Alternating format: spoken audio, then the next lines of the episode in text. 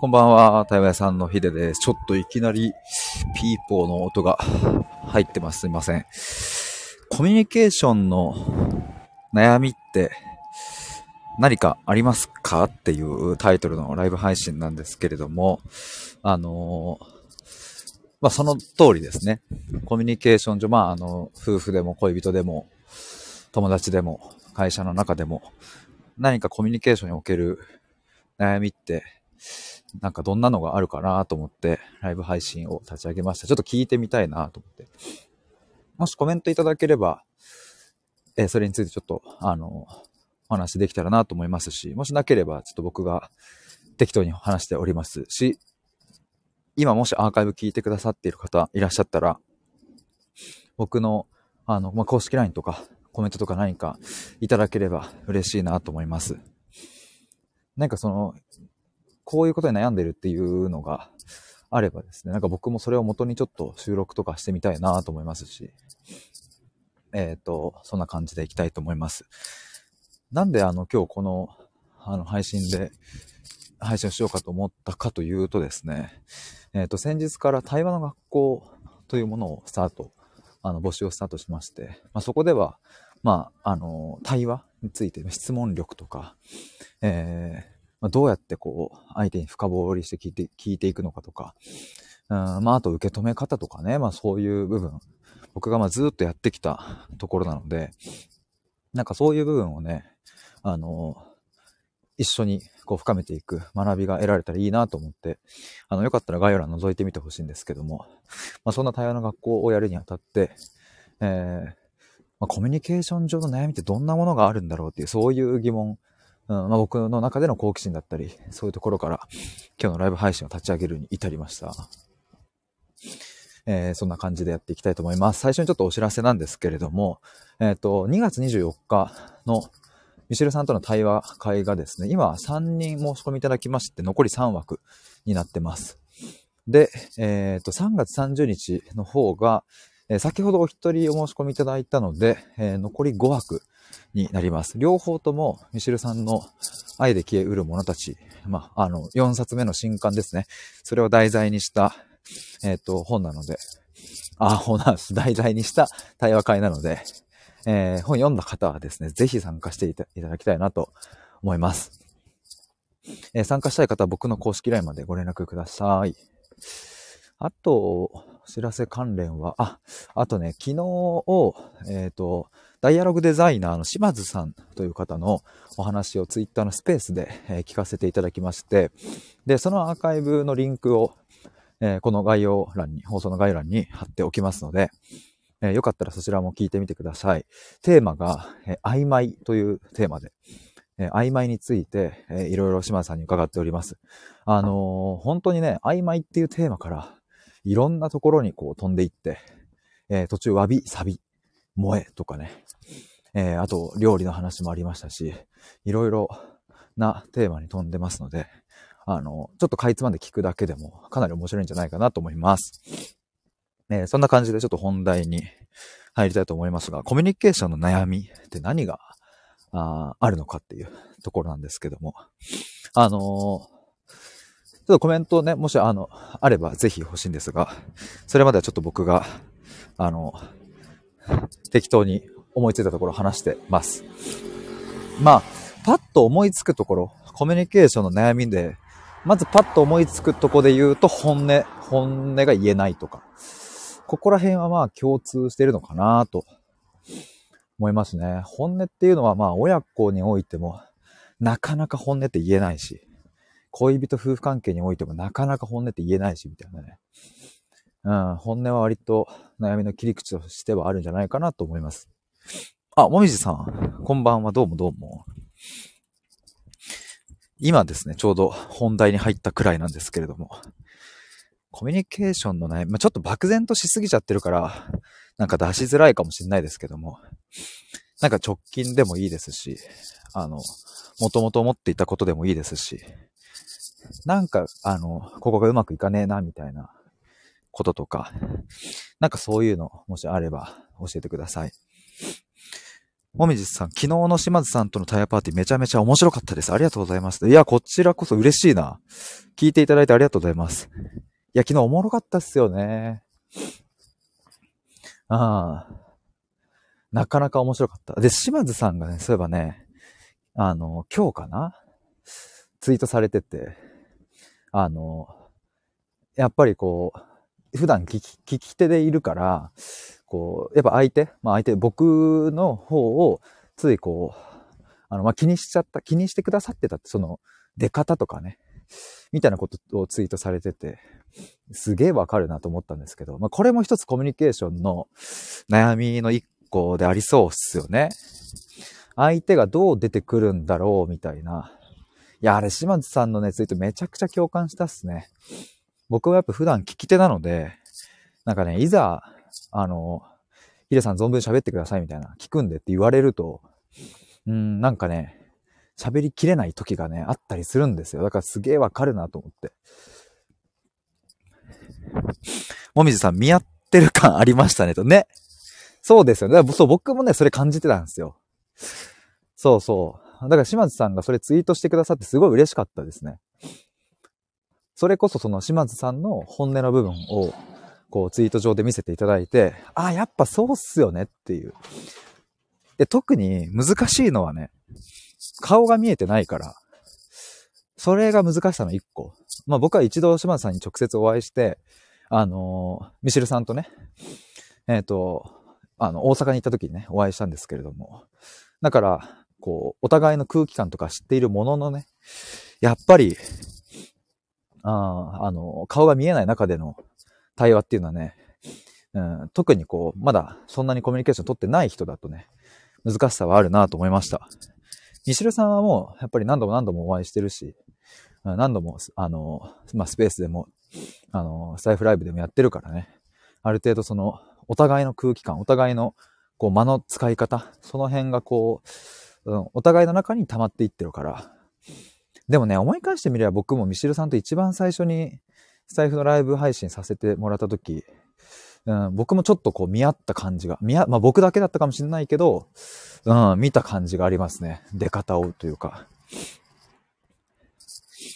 いや、でも、あの、何はともあれ、面白かったのでね、ぜひちょっとアーカイブ皆さん聞いてほしいなと思います。コミュニケーションのね、まあ、悩みっていう、ちょっと漠然としたタイトルなんですけれども、ちょっと細分化すると、あ例えば質問の仕方がうまくいかないとか、最近クライアントさんから、今対話のプログラムを受けてくださっているクライアントさんから聞いたお悩みの一個が、あの、まあ、質問の仕方しかり、あとは、えっ、ー、と、深めていく。より、よりこう深く、うん、話していくとき、どうしたらいいのかわかんないとかね。あそういう部分が、あの、質問していただいたりしましたね。あ、もみじさんありがとうございます。初対面の方との距離感のつかみ方難しいです。いや、わかります。初対面ね。え、ちなみに、あどの辺が難しいですかね？どの辺がっていうのも、あの、答えるの難しいか。なぜ難しいと感じているのか？とか、うん、そうだな。まあ、どの辺が難しいのか？とか、あうん例えば、こう、自分としてはこういう風に対応したらいいのに、ついついこうなってしまうみたいな、なんかその辺の、あの、ちょっとした具体例、具体例というか、なんかありますかね。いや、初対面ね。まあ、それこそ昨日の島津さんは、まあ、初対面じゃなかったですけど、まあ、言ってもまだ2回目なのでね。2回目です。そして顔が見えない中での対話。えー、そして、えー、島津さんは普段聞き手なので、なんか自分が喋る場っていうところ、うん、っていうのは、そんなにこうね、ここ最近あったわけじゃないと僕は思うのでね。うん。だから僕も、こう、それ、まあ、距離感って言葉は合わないけど、掴む。ど、どういうタイミングがいいのかなっていう、掴もうとしていたのかなって無意識的にありますけど。あ、もみじさん。特に仕事で感じます。営業のような仕事をしていますので、なるほどね。営業ね、僕も、かつては営業やっておりました。そっか、でも営業で初対面ってことは、割とあれですか、新規のお客さん飛び込み営業したりとか、そういうことっすかね？飛び込みなのかわかんないけど、新規のお客様とかに会いに行って、あ、はじめまして、みたいな、〇〇会社の〇〇です、みたいな。名刺交換して、みたいな。そういう感じなんですかね、イメージ。僕もね、かつてはね、そう、あの、僕、東京の六本木を拠点にして営業してまして、1丁目から7丁目、8丁目ぐらいまで。8丁目ってあったかな？まあでもとりあえず六本木全域を担当してて、えー、新卒1年目で、まあ、入社4月ね、最初2週間だけ、え、研修をして、3週目からはい飛び込み営業行ってみようみたいな感じだったので、まあ大変でしたね、最初は。なんか、懐かしいな。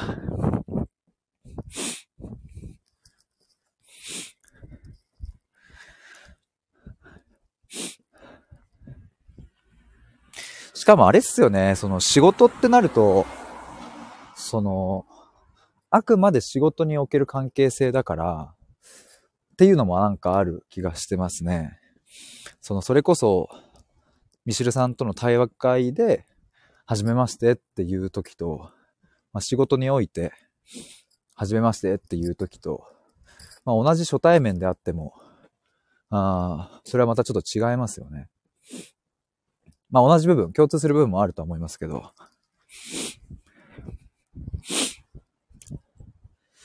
距離感はね、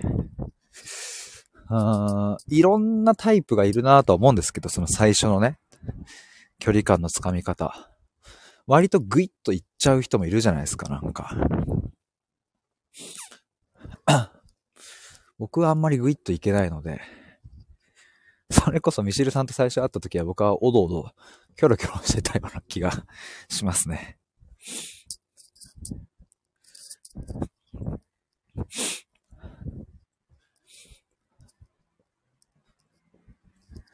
あとあれだな。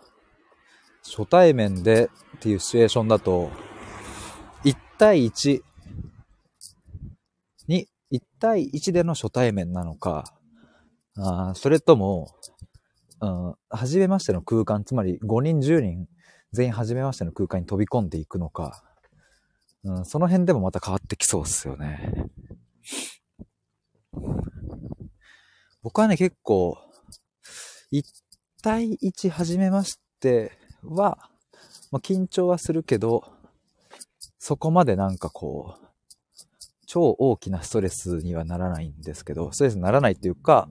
結構まあ、二人だとさ、深く対話できるので、楽しい方が勝るんですけど、あのー、自分以外、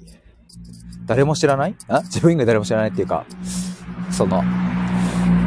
割と、大人数の空間で全員初めましてとかだと、超ビビり倒すっていう。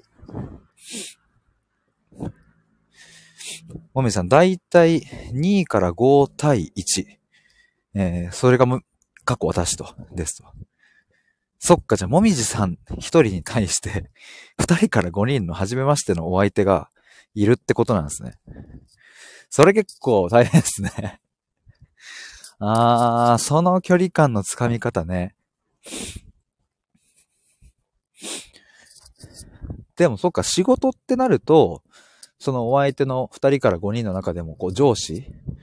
部下って、まあ、関係性があるから、まあ、ある程度は上司から挨拶してってみたいな感じなのかな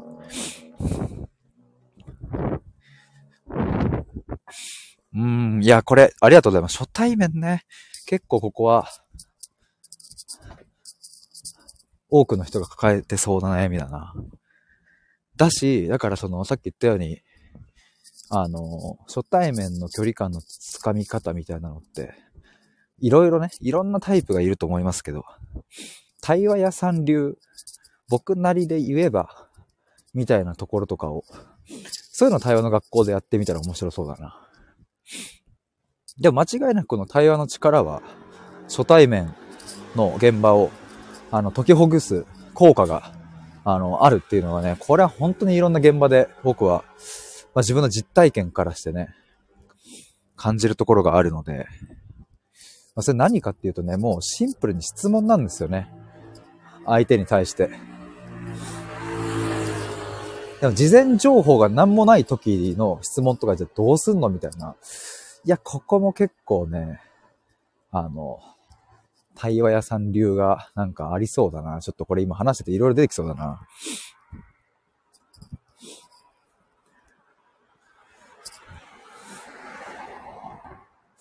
なんか、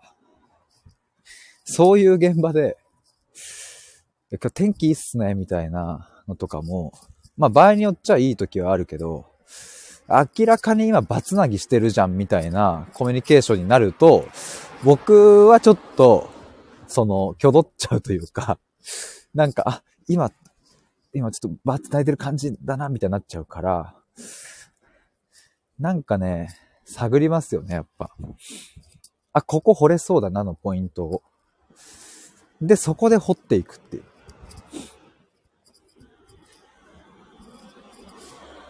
ずっと僕も聞き手の仕事をしてると、あの、一つ見えてくるのは、あの、どこから掘っても核には繋がるっていう感覚なんですよね。例えば、例えばっていうか、イメージとしては、あの、日本の東京から穴を掘っていっても、反対のブラジルから穴を掘っていっても、その中心部分では必ず交わるじゃないですか。まあ、そんなことできないけど。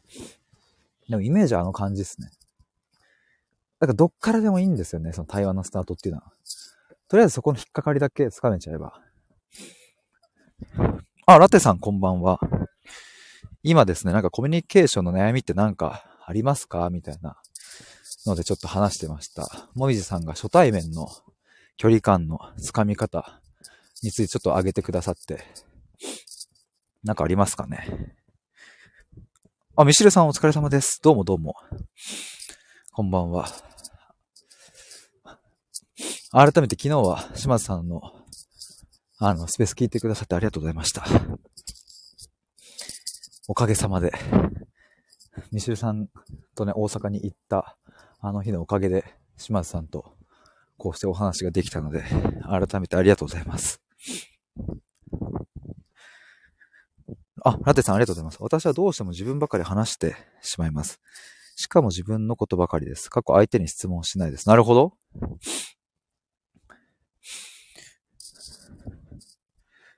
どうしても自分ばかり話してしまい、話してしまうっていうってことは、あれですかね、その、自分が話しているというその状況を、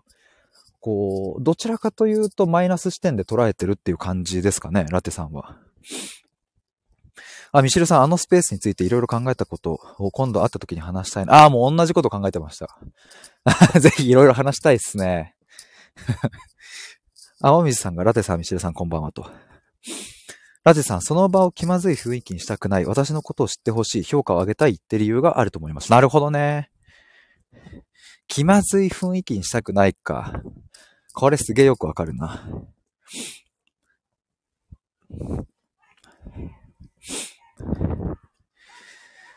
評価を上げたいとか、私のことを知ってほしい。これはやっぱあれですかね。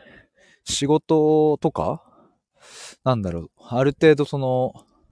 かしこまった場でのことなんですかね。まあそれとも、割と全般的なところなんでしょうか。友達とか。新手さん、仕事でも友達とでもですと。なるほどね。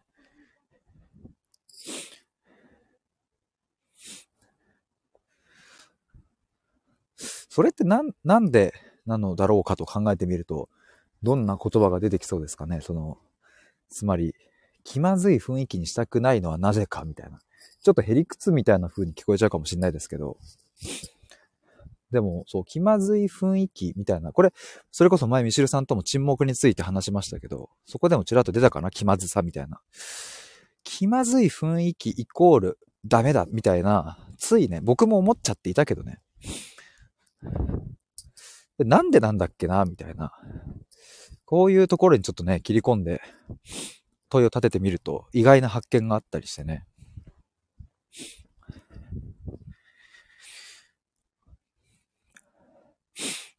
もみじさん、昨日のスペース、雰囲気がフォンダンショコラみたいで、すごく耳が喜んでました。嬉しい。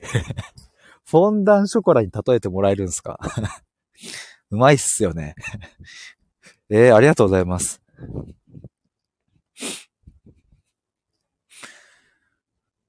あ、ラテさん出てましたねと。あれですよね、ミシルさんとの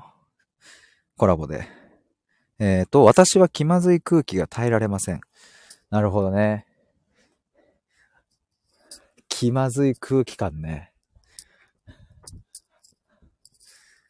それも改めて、なぜ気まずい空気感が耐えられないのかということと、あと、もう一つ僕が、あの、問いとしてね、あ、これ、あれですよ。なんか、今すぐ答え出してくださいみたいな、あの、そういうことではなく、まあ、で、出ればね、教えてほしいですけども、なんかこういう時に、あの、僕が頭の中にこう思い浮かぶ問いの視点としては、えー、そもそもこう、気まずい空気っていうものがどういうものなのかっていうね、ラテさんにとって、そういう部分ね。あ、追加でありがとうございます。ラテさん、自分のせいでつまらなくなってるんじゃないか。相手を不快にさせていないかと気になります。なるほど。これでは本当にまさに、あの、ミシルさんと話したところと近いっすよね。あの、ジャルジャルの、あの、なんだっけ、観覧車に乗るコントとか、もうまさになんかね、気まずいみたいな空気感でしたけど。その話もちょっとミシルさんとしましたけど。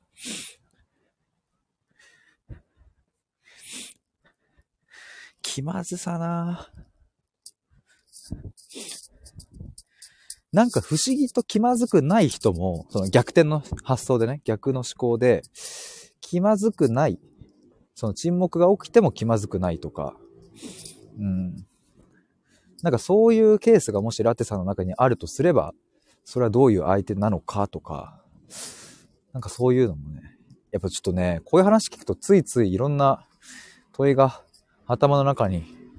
浮かんできてしまって、いろいろとちょっと、いろんな視点が出ちゃうんですけども。でもすげえわかります。この自分のせいでつまらなくなってるんじゃないか不安みたいなね。大学生の時とかももろこれでした、僕は。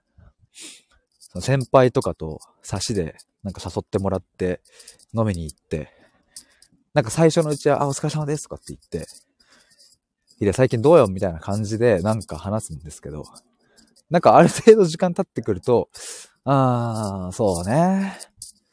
あー、みたいな感じの あの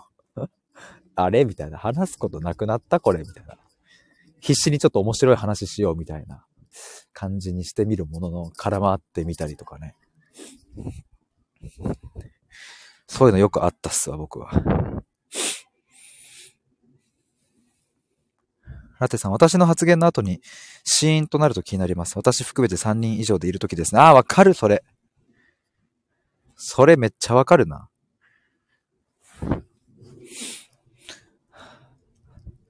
ああ、だから3人とかで飲みに行った時も結構あるな、それ。あったあった。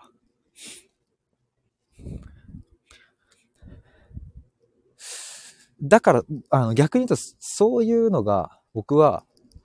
嫌だなって思ったから、受ける側、その要は聞く側としての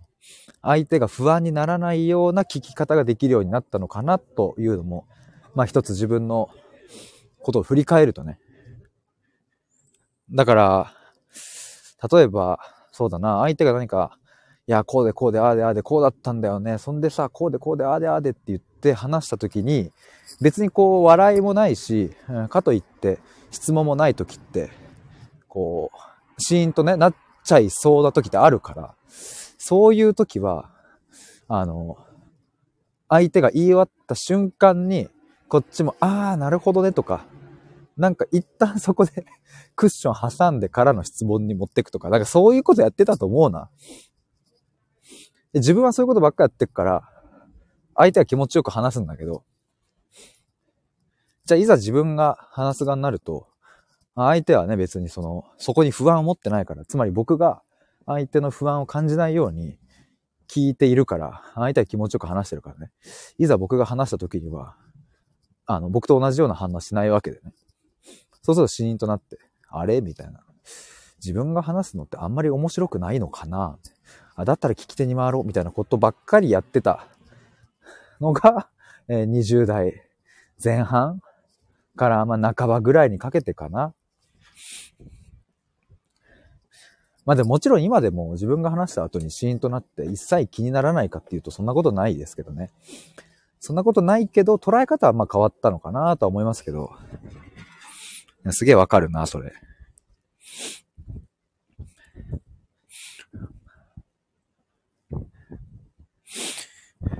ラテさん、聞き上手、聞き上手になりたいですね、と。すみません。えっ、ー、と、正直、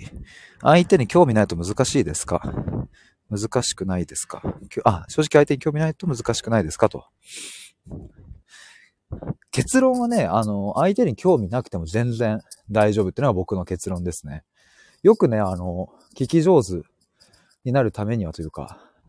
相手に聞くために相手に興味を持てって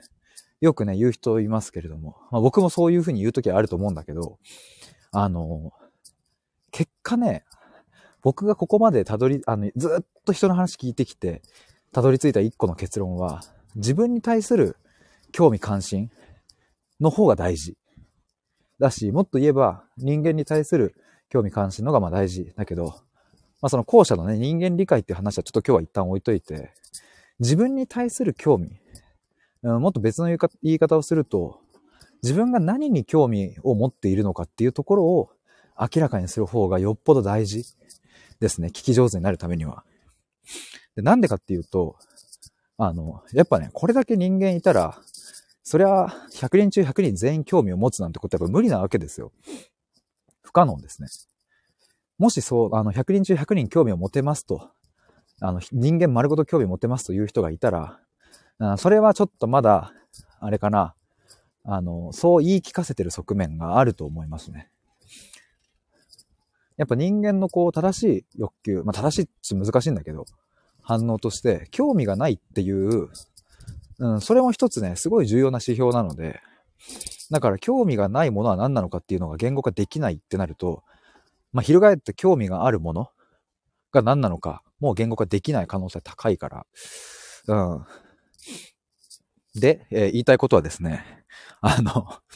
自分が何に興味があるかが明らかになれば、相手の話を深く聞けるようになるっていうのは一つ僕がたどり着いた結論ですね。なので、一個具体例で言うと、例えば僕は、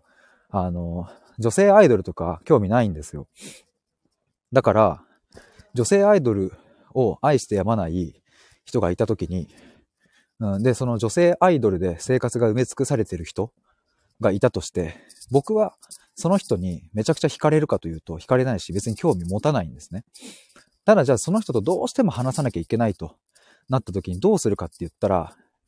僕はなんでその女性、まあ AKB としてじゃあなんで AKB のこと好きになったんですか？まずこのなぜを聞くんですよ。で、他にもいつから好きなんですか？そしたら例えば中学3年生の時に好きになったんです。えー、中3の時何があったんですか？いや、実は、あの、僕中3の時に、あの、ちょっとした病気になっちゃって、みたいな。その時に、こう、元気が出ない時に AKB に出会ったんです。なるほど。最初のその、きっかけの曲って何だったんですか？それはなんかこういう曲で。はあ、その曲の何が、その当時中学3年生の時の自分にヒットしたんですか？なんかそうやってね、僕はね、あの、その人の AKB にまつわるウハウハエピソードじゃなくって、なんでその人が AKB を好きになったのかとか、そういう背景を聞く方に僕は、あの、持ってくんですよ。だから、要はですね、僕人の話を聞いて相手に、まあもちろん、まあこれはね、興味がないって言うとなんか違う気がするんだけど、仮に相手にそうやって興味がなかったとしても、自分のフィールドに相手を持ってくる感じ。まあストレートに言うとこうなるかもしれないな。で、僕は、その、人の背景とか、どうしてその人が今の、今日この現場のね、あの、あなたの状態になっているのかっていうところに僕は興味があって、その話だったらいくらでも聞けるので。だから、自分の興味関心が僕はそこにあるっていうのが、あの、明らかになっているから、だからその質問をするし、だから聞けるっていうのはあると思います。だからよくね、その、それだけ人の話聞いてると、つまんない時ないんですかとか言われるんですけど、僕はね、ないですね。本当にないですね。一切ない。それはなぜかというと、あの、自分が好きな領域が分かっていて、そこに向けて深掘りをしているからっていうのが、まあ一つ回答ですね。まあそれとは別軸でね、シンプルになんか、波長が合わねえとか、言葉遣いがあんま好きじゃないとか、そういう部分で、あ、この人と話したくないなっていうのは、それはもちろん全然あるけど、聞くっていう点においては、結構ね、あ自分の興味関心領域を明らかにするっていうことが、あ結構大事だなと思います。まあ、いろいろ思い、出してくんな、これ。あの、じゃあ追加で何かあったら、ああ、ラテさん、なるほどと。背景ですかと。うん、背景ですね。これはあくまで僕の興味関心なので、ラテさんが何に興味あるかっていうのをまずはちょっと探ってみる方が大事ですけども。でもね、結構ね、多分僕の配信聞いてくださってる方とか、あの、は、背景とか、その人の歴史とかね、言葉の裏側とか覗くの好きな人多いと思うので、一旦仮決めでね、そこに向けて深掘りしてみるのもありなんじゃないかなと思いますね。でも結構面白いですよ、やっぱ。あの、武勇伝話してくるおっちゃんとかにも、その武勇伝の話をちゃんとね、背景聞くとね、やっぱ面白いんですよ。だから、求めてもないのに、武勇伝の話をしてくる人は確かにうってなるんだけど、でもその武勇伝も確かに武勇伝として存在していて、確かにその時代はすごかったかもしれないので、一旦ね、あの、聞いてみるっていう。それ結構大事かな。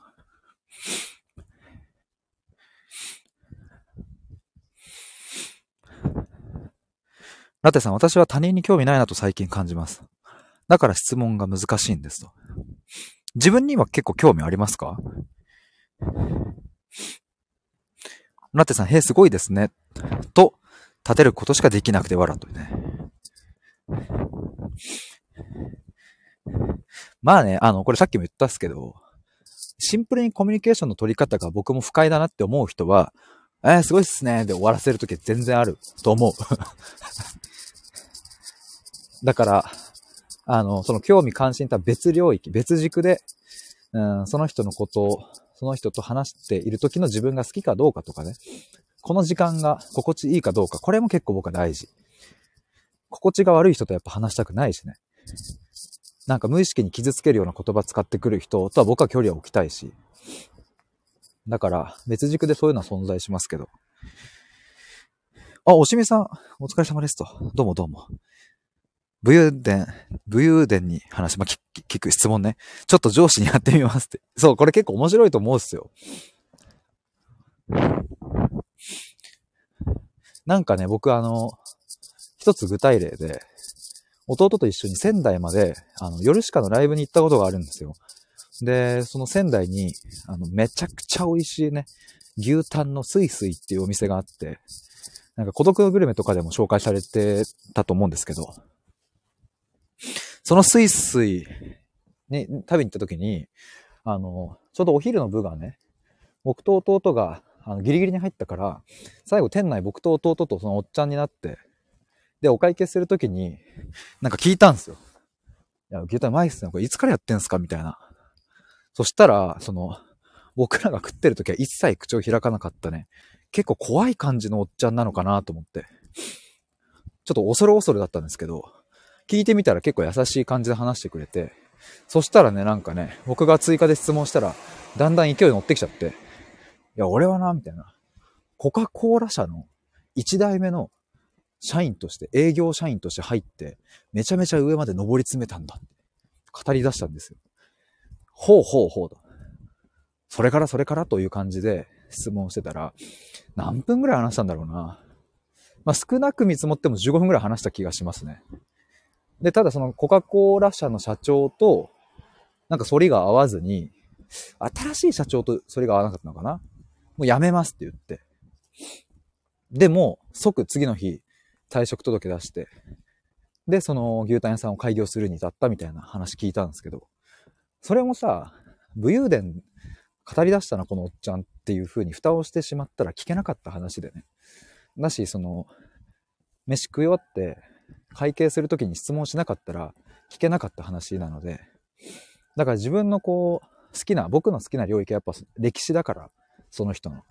でそこに踏み込むようなアプローチをしたことによって、あ、このスイスイの店主さんはコカ・コーラの営業やってたんだっていう。で、40過ぎてから開業したんだって話を聞けてね。で、その具体の話は別に僕の対話屋さんの活動に、あの、活かせるものは別にないですけど、僕は牛タン屋さんやりたいとかないから。でも一つそこから抽出できる学びとしては、例えば40歳という、割とこう人生中盤でも、気迫と思いと、そういうものをもってして、外に飛び出せば、これだけのお店を作れるんだっていうこと。それは一つこう、勇気を与えてくれますよね。これ一つ僕の中での学びになったことですね。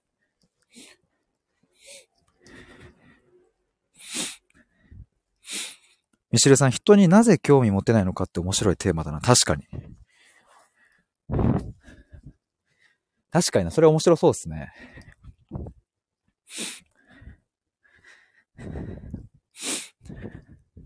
いろいろ出てきそうだな、これ。確かにね、僕もいろいろこう対話のね、クライアントさんとかと話してると、いや、そもそも私人に興味ないんですっていう人と出会うことやっぱあるしね。でもこういう時に、やっぱり抜け落ちてしまってるのは、人に興味ないんですよねって言った時に、その人って何を指してるのかって結構大事な気がしますね。もうその、生物として 存在としてそもそも興味ないと言っているのか、それとも、人にって言ってる時には、なんとなく職場の人をイメージしながら、職場の上司とかイメージしながら、あいつらつまんねえなと思って、人に興味ないって言っているのか。ここは必ずグラデーションが僕はあると思うので。人に興味ないんですよねっていう人が、じゃあ今まで出会ってきた全ての人間に対して興味関心を発動しなかったかっていうと、うん、そうでもないとは思うしとか、例えば自分に嫌な言葉をかけてくる人には多分興味持ったりとかね、すると思うんです。まあそれを興味と言っていいのかわかんないですけど。例えばどんなに人にね、興味がないんだ、関心が持てないんだという人が、まあいたとしても、その人に対して悪口とか誹謗中傷とか向けられたら嫌な思いをしたりとかね、すると思うんですけど、それはやっぱその人の言葉に興味関心が発動してるからその言葉が入ってくるわけで、みたいな、まあちょっとその、今のは特殊な視点かもしれないですけども。ミシルさん、おお、面白いなと。ありがとうございます。このミシルさんの人になぜ興味を持てないかっていう、ここから着想しましたね。でもおもろいっすね、これ。うん。そして僕は果たして人に興味があるのかっていう。人にって言うとね、やっぱ主語がでかいからね。主語っていうかその目的語になるのか。ね、よくその分かりやすいとこで言ったら、例えばなんだ、じゃあ、男は稼ぐべきで女は稼ぐべきじゃないみたいな。いや、そんな主語でかすぎだろうってみんなすぐに、そ、そ、そんなことを言う奴がいたら、男とか女とかでくくるなってなるんだけど、人に興味持てないですねってなった時の人にはあんまり、それこそ興味が向かずに、スルッと流してしまうっていうのはありそうなので、人って何かっていうところですね。ラテさん、人と関わるのが嫌いなわけではないんですが、自分の価値を上げるため、充実感を得るために人と関わってます。なるほどね。自分の価値ね。価値も気になりますね、僕はね。こう、価値っていう言葉って、例えばね、その、商品とかだったら、おにぎり100円だったら100円の価値があるって言うし、ドリンクも150円の価値があるって言うけど、でもそれこそ山の上とか、まあ、あとなんだ、温泉サウナ？わかんないけど、そう、誰もが求めたい、誰もが飲みたい場所に置いてあるドリンクは1本200円したりね。要は価値が上がるわけですよね、場所によって。まあ、物って結構そういう性質、まあ、どこで売るかみたいなのでね、そういう性質がありますけど、じゃあ人はどうなんだ？人の価値ってどう決まっていくのか？そもそも価値という、その基準自体がどういう物差しで出来上がっているのかっていう。めちゃくちゃこれも興味深いですね。もみじさん、コミュニケーションと興味の相関性と。ああ、面白そう。面白そうだな。でもさっきアイドルの話も出ましたけど、僕はアイドル詳しくないからわかんないけど、想像するに AKB48 自体、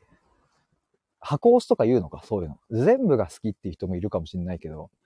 全部には興味がなくて、この子だけ応援したいっていう人も多分いるわけじゃないですか。ってなると、同じ AKB が好きですっていう人の中にも、もう千差万別で、A ちゃんと B ちゃんが好きな人もいるし、A ちゃんと C さんが好きな人もいるし、全員好きな人もいるしとかね。で、しかもその好きの種類もまた違ってきて、AKB の楽曲が好きな人もいるし、うん、バラエティ番組が好きな人もいるし、芸人との絡みが好きな人もいるし、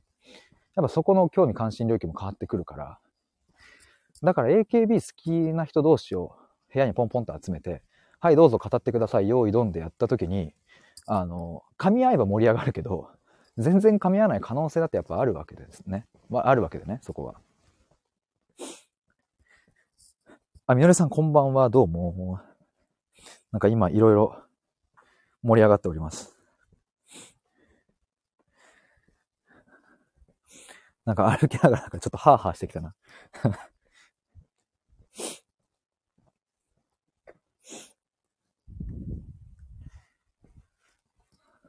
まあそして興味を持つって何なのかも結構大事な観点ですよね。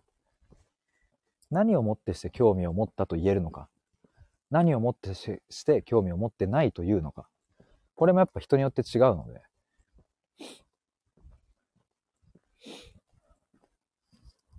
その辺はね、やっぱね、ちっちゃい子供たちははっきりしてるわけですよ。まだ理性が、あの、成長してないから、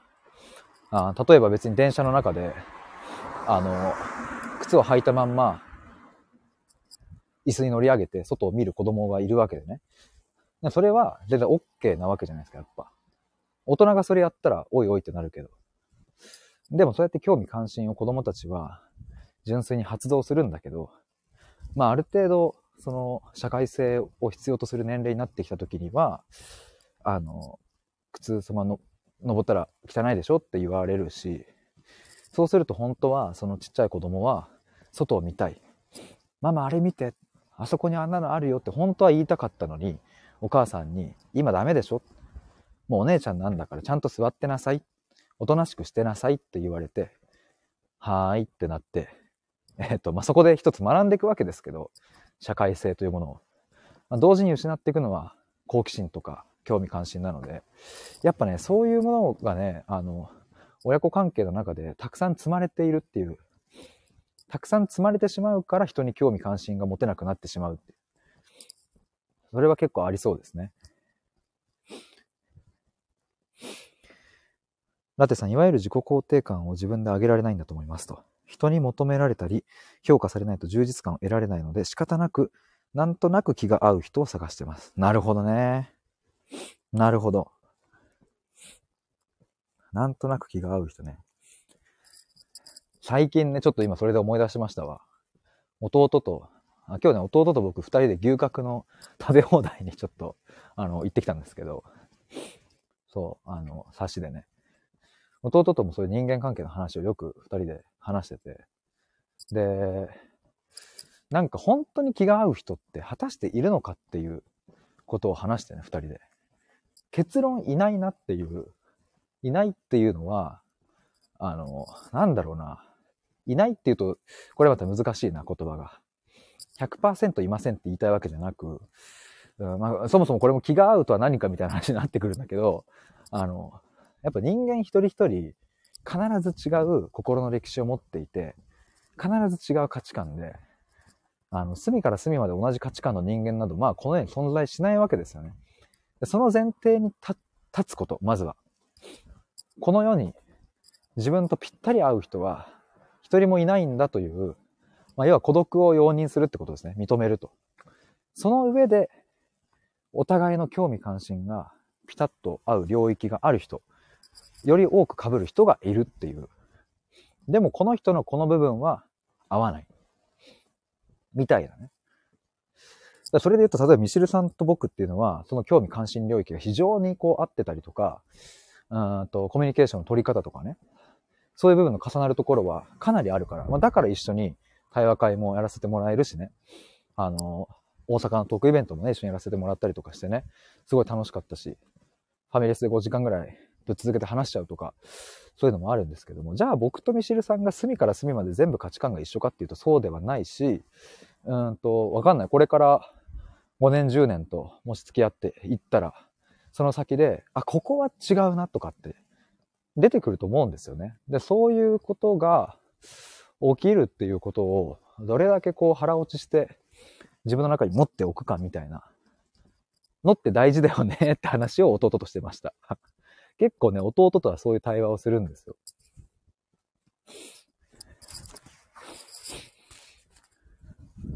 お、ラテさん。私も今度弟と焼肉予定、焼肉行く予定ですと。しかも人間関係の話しようとしてました。おー、奇遇ですね。いいですね。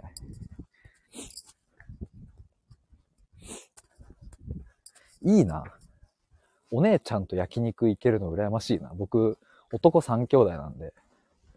男しかいないんでむさ苦しいんですよ。しかもその、唯一ね、その家にいた女性の母親はさ、もう2年前亡くなってるし、で、おばあちゃんも一緒に住んでたんですけど、おばあちゃんは施設に入ったんですよ。で、兄貴はもうあの結婚してるんで、で今はね、僕とは弟と親父っていう、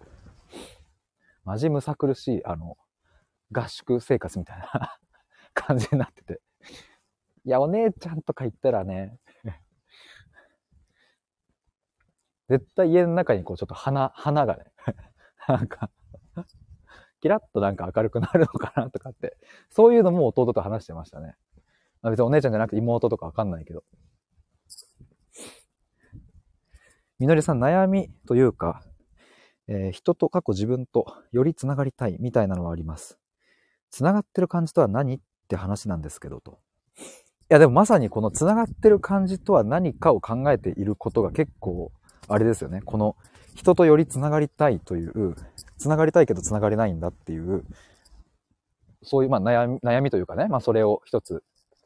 解決した、まあ解決というかなんか向き合いたい対象としたら、そう、まず考えることはそこですよね。繋がるって何？何をもって繋がるなのかとかね。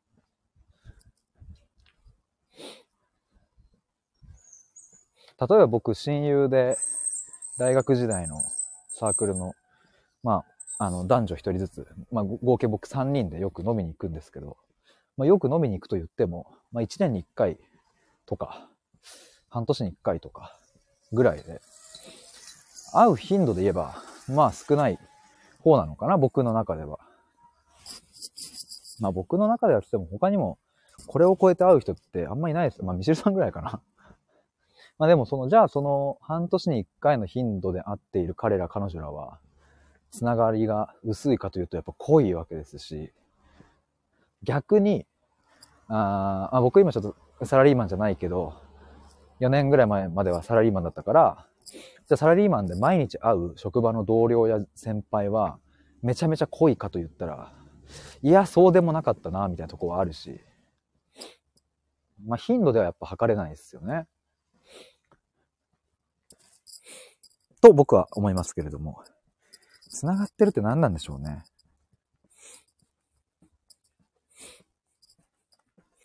めっちゃ面白いっすね、これ。考えんの。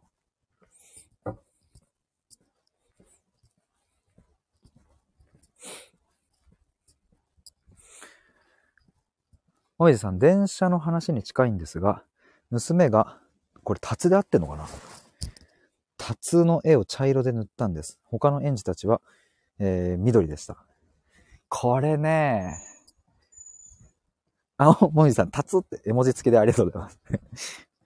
これはね、よくね、出てくる話題に。クライアントさんとの。あの、前にあったのは、その幼少期に太陽の色をね、あの、あ、色、顔を描いたのかな？太陽に。そしたらそれはおかしいみたいな。これ僕もあったんですよ。小学校かな。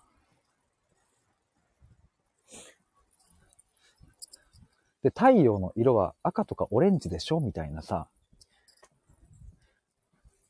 なんかそういうステレオタイプ的なね、固定観念を押し付けてくるような教師とかね、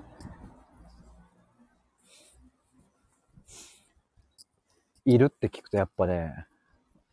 残念な気持ちになりますよね。だしさ、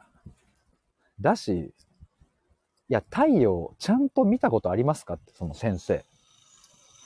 太陽の色ってさ、赤とかオレンジよりも結構黄色っぽかったり、見る時間によっては白っぽかったりするじゃないですか。まあ、夕焼けとかだったら、まあオレンジっぽいのはわかるけど、普通に日中のさんさんと照り輝く太陽って結構黄色、白みたいな。だから実は子供たちの方がよく見ている。太陽とか。大人の方がよっぽど太陽を見てなくって。しかもさ、月とかもさ、そのうさぎがいるとかさ、そういう風に見立てたりするわけじゃないですか。日本人の感性で言ったら。うさぎが餅ついてるみたいな。そういう日本人の感性を、そういう教師たちがやっぱさ、ぶった切っちゃうんだよね。いいじゃん、太陽に顔があっても。いいじゃん、スイカに足が生えてたってって。でね、その、もみじさんの娘さんがタツの絵を茶色で塗ったっていいんですよね。あ、もみさん。で、私としてはすごく素敵だと思ったんです。だけど娘は気にしてて切なくなりました。娘さんはあれですか？もしかしたらじゃあ、その友達とか、先生とかに何か言われたんですかね？なんで茶色で描いたの？みたいな。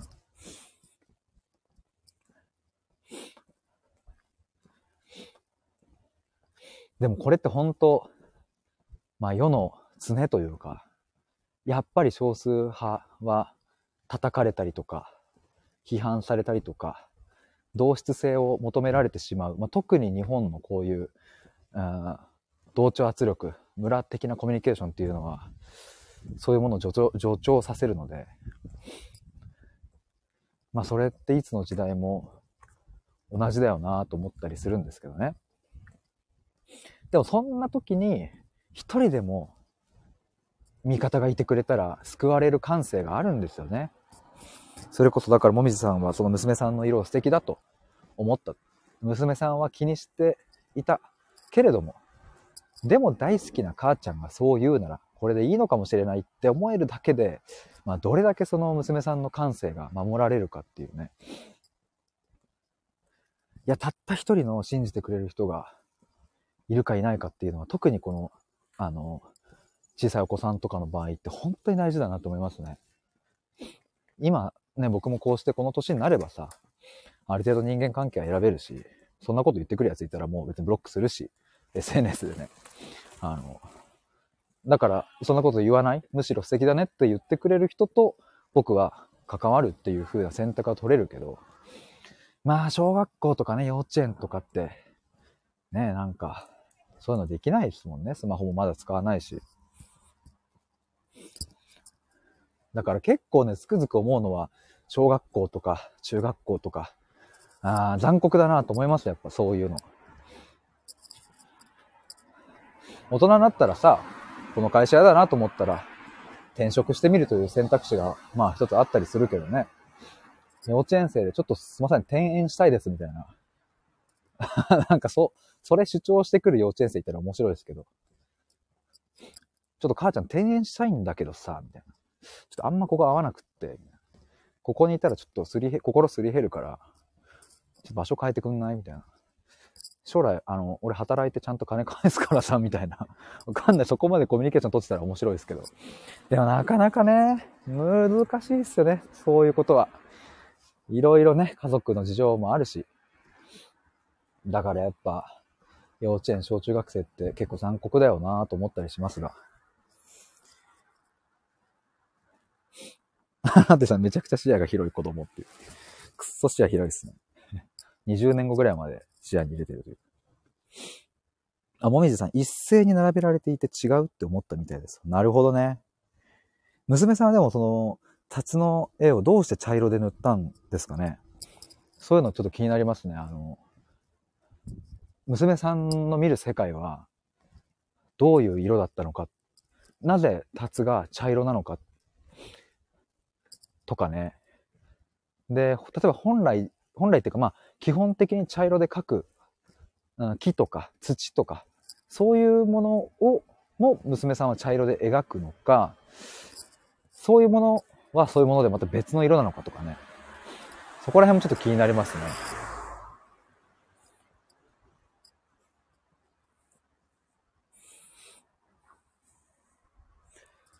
でもね、ちょっとこう、さっきのラテさんの自己肯定感の話もありましたけども、やっぱりね、あの、身近の、まあ、親がね、うん、子供にとっちゃ一番の味方であるはずなのに、親が、え、なんで茶色で描いたのとか、言っちゃうケースもね、少なくないんですよ。むしろ、全然あると思います。そういう話よく聞きます、僕は。クライアントさんから。ちっちゃい頃、親から、あまあ、絵以外にもね、うん、自分は本当はこうしたかったんだけど、それはおかしいと言われたとか、あなんだろう、笑い方がおかしいと言われたって言ってた人もいたし、なんでそんなこと言うのって、すげえ僕、怒りが溢れちゃったんですけど、その時は。なんでっていう。仮にもあんたが愛そうと思って産んだ子だろうがよっていう。まあ、と言いつつね、と言いつつ、うん、親には親の苦悩があるっていうのも、まだ僕は子供がいないけど、やっぱ母ちゃんとね、向き合う中でね、そこは疑似的にも体験させてもらったというか、母親の苦悩の話をね、僕は母が余命宣告されてから約1年間ずっと毎週話聞いてきたから、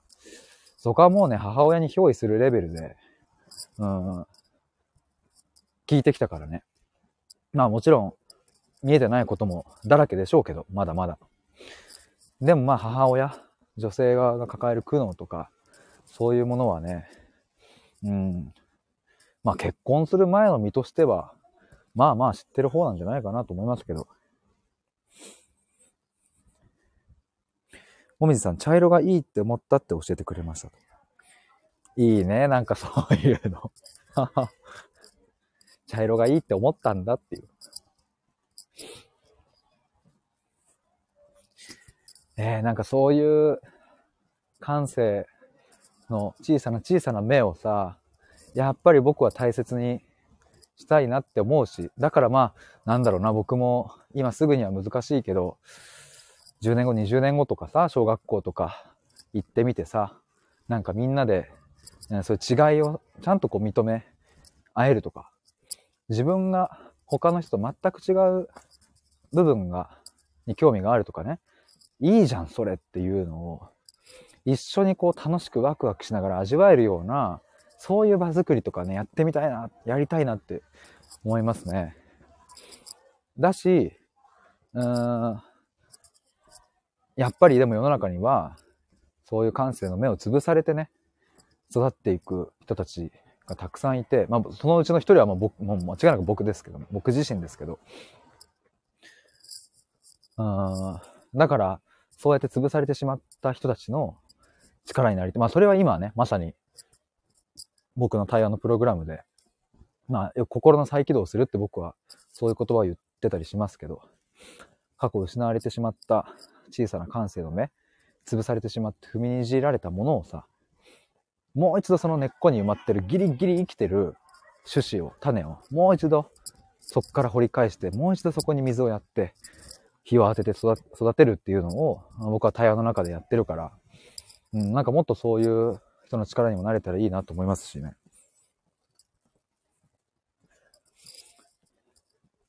いやー、たくさんコメントいただいて、ありがとうございます。ちょうどそろそろ60分になるので、ここらで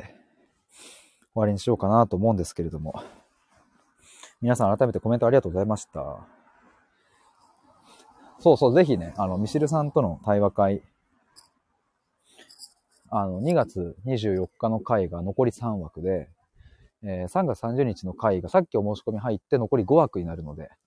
えー、愛で消えうる者たち読まれた方、ぜひ参加してください。そしてちょっとね、対話のプログラムもそうですし、対話の学校をね、ちょっと僕はスタートしたので、もし対話力を身につけたいとか、自分の心の歴史振り返って、さっき言った心の再起動したいんだという人いればですね、あの、ぜひ相談来られて、来られてって変だな。来てみてください。もみじさん、感性の目を潰さないのもコミュニケーションですね。もうもう間違いない。間違いないですね。いやもうほんと最高に幸せだと思う。その、茶色、茶色が素敵だって、母ちゃんが言ってくれたのは。多分ね、それね、本当にね、20年後とか30年後とかにも下手したら、記憶のね、どっかにね、残ってると思います、僕は。ああ、あの時、クラスのみんなは違かったけども、母親だけは唯一いいねって言ってくれたって。あの時すごい迷ったし、本当にこれでいいのかなって、うん、自分を責めちゃうような気持ちもあったけど、でも母ちゃんがそう言ってくれたって、ああ、あれよかったな。あそこで茶色いいねって言ってくれたから今の私があるんだみたいな。ああ、なんかね、そういう記憶ってね、残ってるんですよ、なんか。それは本当日々クライアントさんの話を聞かせてもらうたびにね、ああって思い出すからね。そういえば、こんなことあったんですっていう。ずっと忘れてたけど、みたいなのがあるからね。いや、ほんと娘さんは幸せだなと思います。もみじさん、たくさんお話聞いてくれてありがとうございましたと。こちらこそです。たくさんコメントありがとうございました。いや、ラテさんもありがとうございます。みのりさんありがとうございました。おしみさんもありがとうございました。みしるさんもありがとうございました。えー、そんな感じで、ちょっと1時間ちょっと過ぎちゃいましたが、以上で終わりにしたいと思います。ぜひちょっとまたこういう感じのテーマで、皆さんからコメントいただきながらやりたいなと思いますので、どうぞよろしくお願いします。では、失礼します。バイバーイ。